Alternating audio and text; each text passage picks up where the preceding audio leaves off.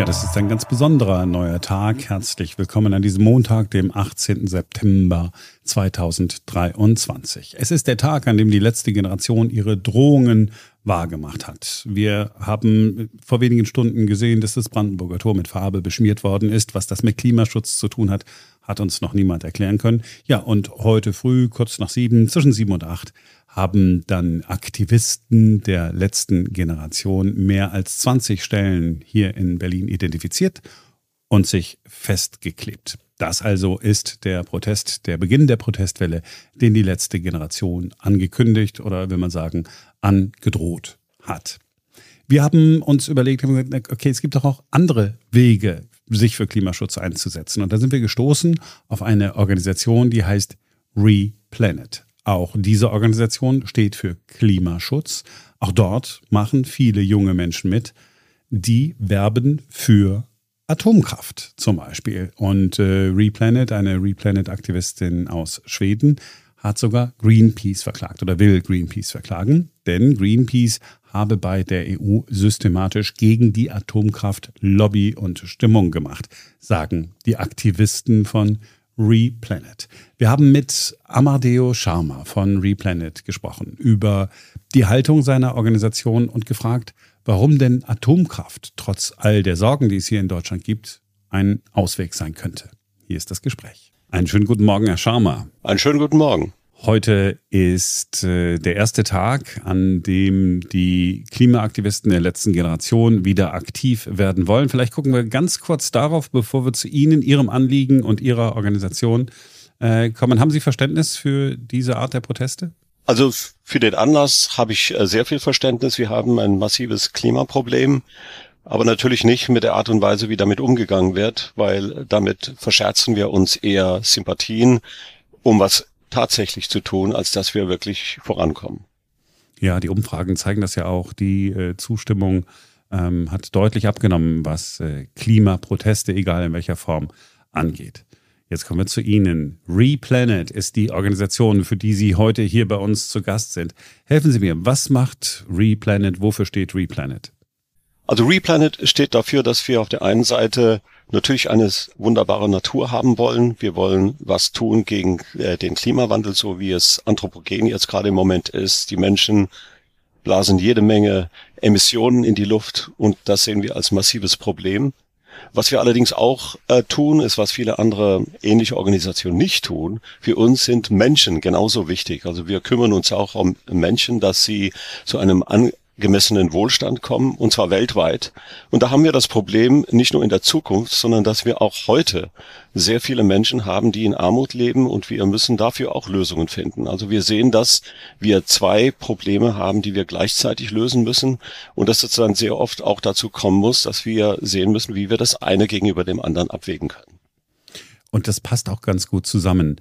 Wenn man sich die Menschheitsgeschichte anguckt, dort, wo Energie im Überfluss oder vielleicht sogar nur in ausreichendem Maße zur Verfügung gestanden hat, ist der Wohlstand gewachsen. Und wenn der Wohlstand wächst, bedeutet das, mehr Menschen können aus der Armut heraus. Das gilt jetzt nicht global für, für jede einzelne Region, aber grundsätzlich ist das so.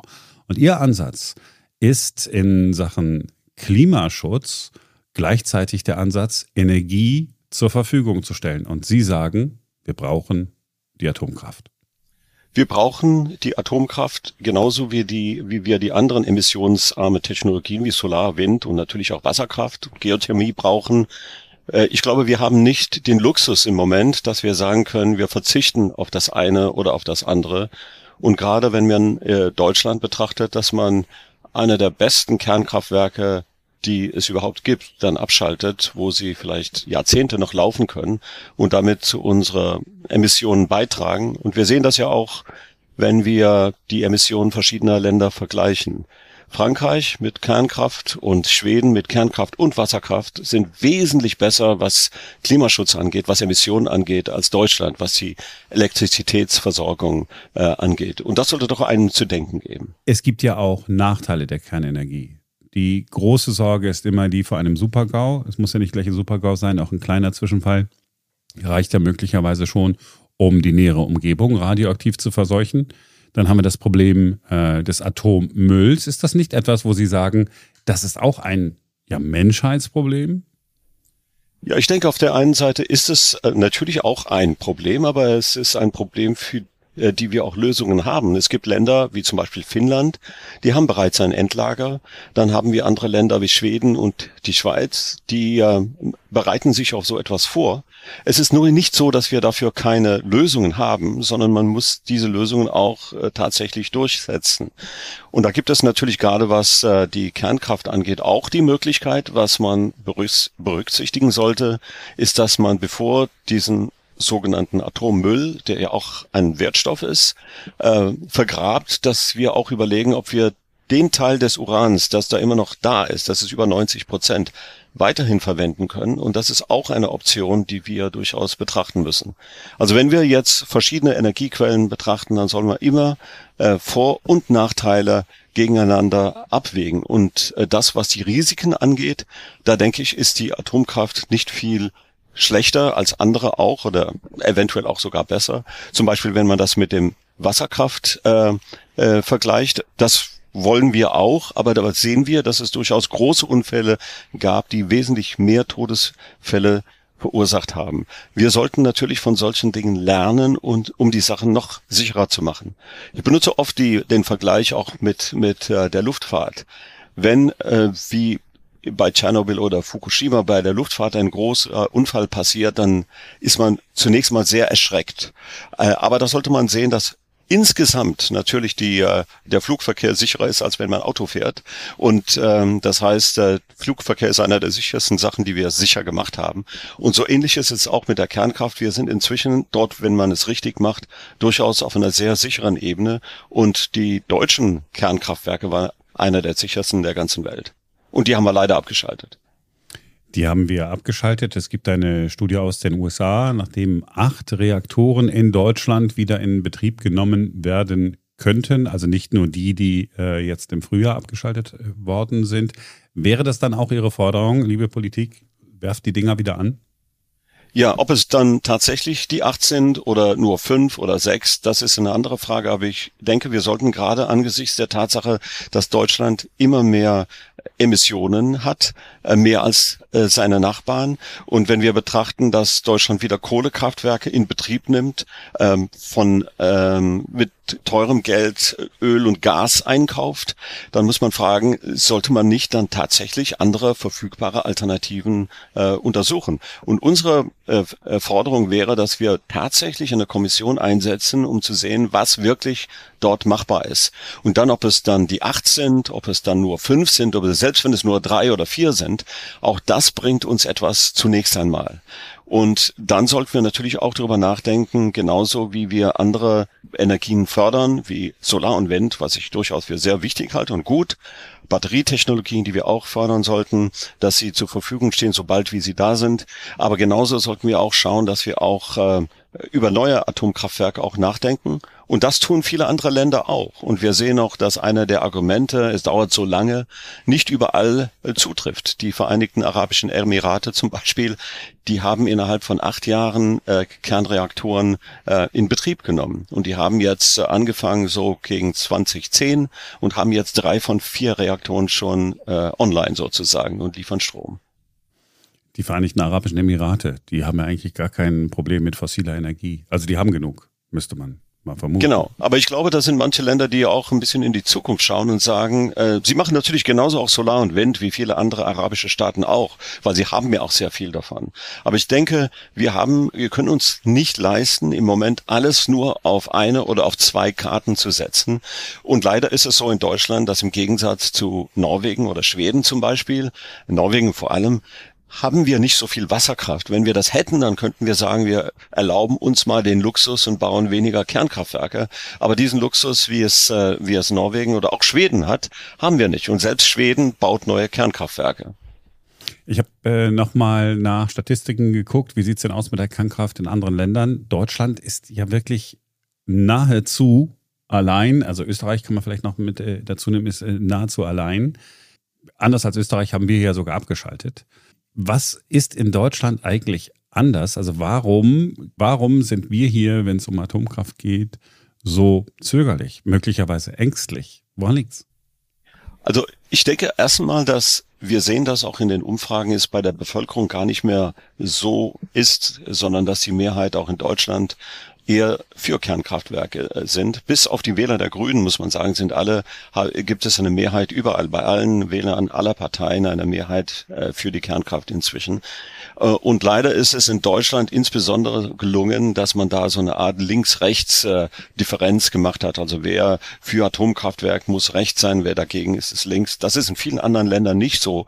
In Großbritannien unterstützt die Labour-Partei zum Beispiel die Kernenergie, genauso wie die anderen Parteien auch. In Finnland sind sogar die Grünen, die äh, die Kernkraft äh, unterstützen. Ich denke, mit ein Problem ist, dass in äh, Deutschland leider insbesondere bei vielen, die dann Entscheider sind, auch die Naturromantik, die in Deutschland immer so äh, sehr viel stärker war in viel, als in vielen anderen Ländern.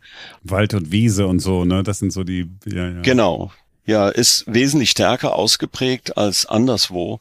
Und äh, viele meinen, weil es natürlich ist, ist es gut und weil es künstlich oder chemisch oder was auch ist, muss es schlecht sein. Und dass die zwei Dinge nichts miteinander zu tun haben müssen. Es gibt sehr gefährliche Naturphänomene und äh, auch giftige Pflanzen und Schlangen, die einen umbringen können. Und es gibt Chemikalien, die gar nicht gefährlich sind. Das ist jetzt ein anderer Bereich, aber ich denke, dass wir auch in Deutschland ein bisschen weg von dieser Naturromantik kommen müssen, die in Deutschland immer eine große Rolle gespielt hat. Es gab ja ähm, viele Bewegungen Anfang des 20. Jahrhunderts, die in dieser Richtung gegeben haben. Und äh, da müssen wir wirklich von weg. Ich habe mir, als ich nach Statistiken gesucht habe, auch angeguckt, wie stehen denn jüngere Menschen zur Kernenergie und äh, habe nicht die Primärquelle gefunden, aber einen Artikel. Und äh, in dem war es ganz interessant beschrieben. Ähm, Menschen, die jetzt 20 oder 25 Jahre alt sind, die haben äh, Fukushima mal am Rande irgendwie mitbekommen und Tschernobyl äh, überhaupt nicht. Äh, und deswegen sind die offener was diese Technologie angeht. Ist das auch etwas, was Sie so in Ihrem täglichen Tun erleben, dass junge Menschen gar nicht äh, in dieser, wie Sie es vorhin beschrieben haben, romantischen äh, Wald- und äh, Wiesenwelt unterwegs sind, sondern sagen, hey, äh, wie, wie kommen wir denn günstig an Strom und wie retten wir gleichzeitig den Planeten? Genau. Diese, diese Erfahrung machen viele von uns, dass es gerade bei den Jüngeren so ist, dass sie wesentlich technologieoffener sind, zumindest das als Option betrachten. Und das, denke ich, ist eine sehr gute Entwicklung, die wir jetzt gerade haben. Und äh, hoffentlich geht es da auch in diese Richtung weiter und dass diese junge Menschen, die es in allen Parteien gibt, und äh, ich weiß aus Gesprächen auch, dass es sie auch in den Parteien gibt, die jetzt gerade in der Ampelkoalition sind. Damit meine ich nicht nur die FDP, sondern auch in der SPD und Grüne, die, äh, die eine positivere Einstellung zur Kernkraft haben. Nur hat sich das in die Spitzen der Politik dieser Parteien noch nicht durchgesetzt. Ja, selbst bei den Grünen äh, soll es ja den einen oder anderen äh, geben, der sagt, naja, bevor wir äh, Braunkohle oder auch nur Steinkohle verfeuern, dann äh, doch lieber in den sauren Apfel beißen und äh, Atomkraft wenigstens als Übergangstechnologie äh, verwenden. Bis wir dann, und das ist äh, meine nächste Frage, bis wir dann alles aus grünem Wasserstoff haben, weil irgendwo auf dem Planeten so viel Sonne scheint, dass wir daraus Wasserstoff herstellen können und äh, total äh, äh glücklich sind, auch ohne Atomenergie. Äh, diese Wasserstoffstrategie der Bundesregierung, ist das aus Ihrer Sicht oder aus Sicht Ihrer Organisation ein Weg, der so richtig ist? Also was ich denke, ist, dass, äh, dass man tatsächlich alle Optionen äh, verfolgen soll und dass man jetzt diese Wasserstofftechnologie als äh, Möglichkeit nutzt, wobei man auch so sagen muss, man kann Wasserstoff genauso aus der Kernkraft erzeugen wie auch aus äh, Solar und Wind. Das muss man daneben auch sagen. Und man sollte dann auch nicht äh, zu dem Schluss kommen, dass wir dann kein Wasserstoff mehr importieren, weil es in einem anderen Land mit Kernkraft erzeugt worden ist. Denn das ist genauso kohlenstoffarm wie alles andere auch. Aber grundsätzlich ist es richtig, dass man auf solche Technologien setzt. Es ist auch richtig, dass wir alles dran setzen, dass wir bessere Batterietechnologien haben. Was uns eigentlich eher stört, ist diese Ausschließeritis, indem man sagt, wir wollen aber diese Technologie nicht, die jetzt da ist und zur Verfügung steht, um, ich sag mal, zumindest jetzt ähm, eine äh, Option bildet. Ob es jetzt nun auch langfristig eine Möglichkeit ist, das wird die Zukunft zeigen und da kann man relativ wenig vorhersagen. Ich kann nur sagen, was wir jetzt nutzen können oder sollten und das wären alle kohlenstoffarme ähm, Technologien. Und es ist auch nicht so, dass wir diese äh, Aufgabe in fünf oder zehn Jahren lösen müssen, wie viele es sagen, weil ich glaube, das ist tatsächlich eine Jahrhundertaufgabe. Es ist eine glo globale Aufgabe, die wir alle zusammen lösen müssen und alles dran setzen müssen, die Emissionen runterzuhalten, um einen leb äh, vernünftigen Planeten zu haben, in dem wir alle leben können, in dem wir aber auch eines Tages zehn Milliarden Menschen gut ernähren und in einigermaßen guten Wohlstand halten können. Warum werden Sie nicht so gehört wie die Fridays for Future Bewegung zum Beispiel oder auch meinetwegen die letzte Generation, die ja nur dadurch auffällt, dass sie allen auf die Nerven gehen? Ich denke, mit eines der Gründe ist, dass wir nicht so radikal in der Öffentlichkeit vorgehen und wenn wir irgendwo uns dran kleben, äh, ist es natürlich, äh, kommen wir eher in die Presse oder in den Medien.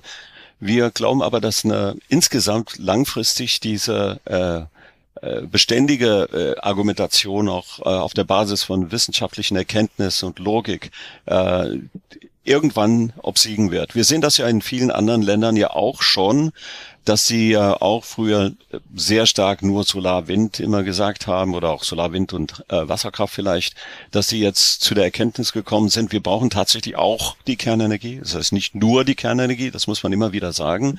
Äh, wir brauchen auch die Kernenergie. Und auch in Deutschland sehen wir, dass diese äh, Bemühungen, in dem auch äh, wir meine Kollegin Anna Vero Wendland immer wieder darauf hinweist, dass da, dass es eine Option ist, dass diese Beharrlichkeit auch dazu geführt hat, dass in Deutschland sich die Meinung geändert hat. Wir brauchen nur bloß zehn Jahre zurückzuschauen oder vielleicht sogar fünf. Da war die Mehrheit der Bevölkerung ähm, gegen die Kernkraft eingestellt. Und ich denke, inzwischen ist es so, auch über die Arbeit, die wir und viele andere gemacht haben, sind wir so weit, dass wir sagen, wir müssen zumindest die Kernkraft als Alternative betrachten.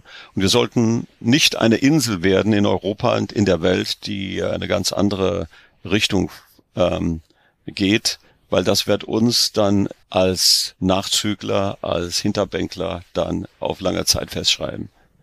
Ja, und äh, Probleme äh, verursachen, die relativ simpel sind. Wenn der Strom zu teuer ist, dann äh, kann man sich das als Privatmann vielleicht noch äh, leisten oder auch als Privatfrau und dann ein bisschen versuchen, Energie zu sparen. Aber wenn es um Industrie geht oder um den Bäckereibetrieb, äh, der sich Strom nicht mehr leisten kann, dann muss der schließen. Und dann haben wir ganz andere Probleme noch.